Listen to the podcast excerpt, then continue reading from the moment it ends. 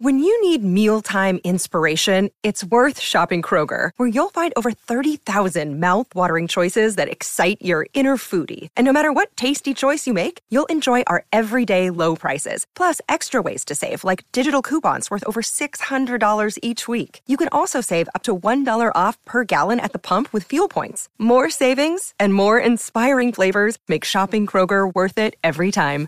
Kroger, fresh for everyone. Fuel restrictions apply.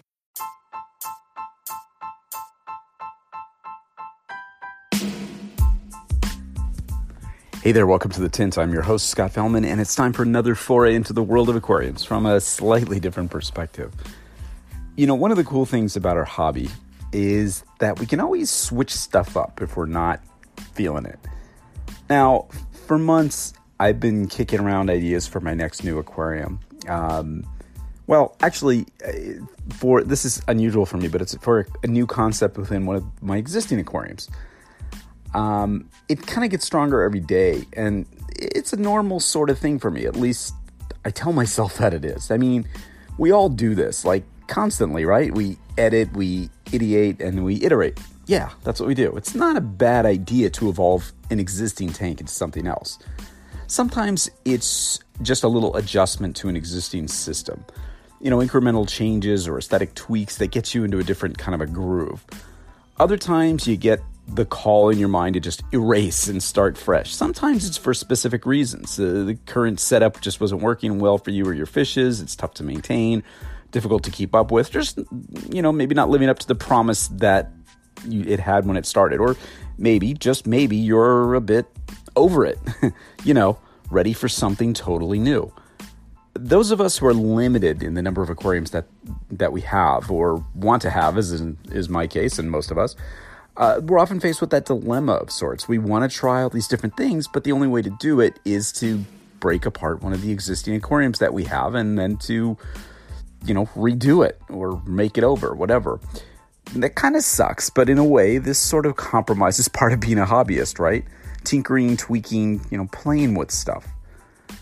You can call it something fancy like iterating, which I love to use that word for some reason, but in the end, it's really about tearing up your old current aquarium and redoing it in some different way.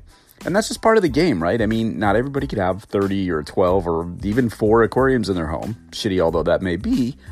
Yet most of us have lots of big ideas, unique plans, and strong aspirations, like tons of them. And the only way to execute this is to do makeovers on a fairly regular basis, or at least when that muse hits. Now, I don't know about you, but it's always been a bit of a guilt inducer for me to do that. I mean, you got this aquarium that's hopefully all that you expected it would be. Looks great, functions awesomely, it's been perfectly manageable. And then in the middle of this wonderful existence of the aquarium, you have the urge or perhaps the inspiration to just try something totally different. And you break out the metaphorical eraser and just wipe the slate clean, just start fresh. Wow. Well, it was never easy for me to do this. Um, I mean, I'm the guy that would keep tanks set up for years with only just minor aesthetic or fish population tweaks along the way. Patient, stable, consistent. I was always kind of proud of that. And quite, quite frankly, I used to think that it was kind of weird how those, you know, competitive aquascaping people you see on Instagram and YouTube could just tear down an amazing tank and start over after just a few months, seemingly without a care in the world. Like, how could they just do that? And then as I got more and more into the botanical world, the ideas started coming. And as the owner of what people tell me has become a sort of a niche centric, progressive, creativity enabling, and inspiring company, I realized that I needed to show some different looks that I myself or my colleagues here at Tannin have done on a semi regular basis to sort of keep it real for me and to inspire our customers. Perhaps it can be seen I guess as an excuse of sorts to do new tanks, but there is some legit rationale behind it. So, I mean, look, I receive a lot of pics from really talented hobbyists worldwide each week showing their amazing botanical method aquarium work, but it's also important for me to show my own stuff. It keeps me in touch with the craft, the reality of what we do. And let's face it, it's a, more authentic when you're a doer, not just a talker. Yeah. And still, for a long time, I'd wondered just how these competition scapers would pull this shit off. At least how they do it, you know, mentally. What what made them do it? You know, redoing these tanks so frequently. I mean, they have the talent, I know that, but it's the mindset that eluded me. What was it? And then I began to understand. I sort of gradually realized, I, I, let myself understand that it's about the need to sort of continue, an urge to create, to expand horizons. And when you're space limited or tank limited, as the case may be, the only way forward is to break down the current tank and start working on your new idea. It becomes more of a process or maybe a progression of sorts. And after psyching myself up, you know, I think about it, and then the day comes and I dive right in. I outgo the fishes, rehouse to a different tank, and then the remodeling process, you know, just sort of happens.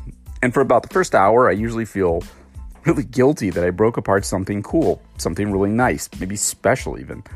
I worry about the well being of the animals, first and foremost, of course, but only for a little bit because I know that wherever I house them, they're going to be in optimum conditions because that's how I roll, right? So the guilt ultimately gives way to a tinge of nostalgia, remembering how nice it was to take that tank, the tank originally from idea on a piece of paper or, or in my mind to a full fledged miniature ecosystem. I recall the, the challenges, the obstacles, and triumphs. You know, take some deep breaths and keep going. Within two hours, I'm back to being excited again, staring at perhaps a now empty tank, you know, that proverbial blank canvas that we all drool over. I think a lot of Aquarists, we just love this stuff. We live for it. At this point, it's all about possibilities, the chance to do something really special this time. Can you relate to this process, this mindset? I suppose if you have 45 tanks in your basement, it manifests, you know, differently. But to those of us with a handful or less, the the process takes on a far more sacred, almost ritualistic meaning. Yet we do it. We plunge forward and we realize that the best part of being an aquarium hobbyist is being an aquarium hobbyist, regardless of what we're doing at any given moment.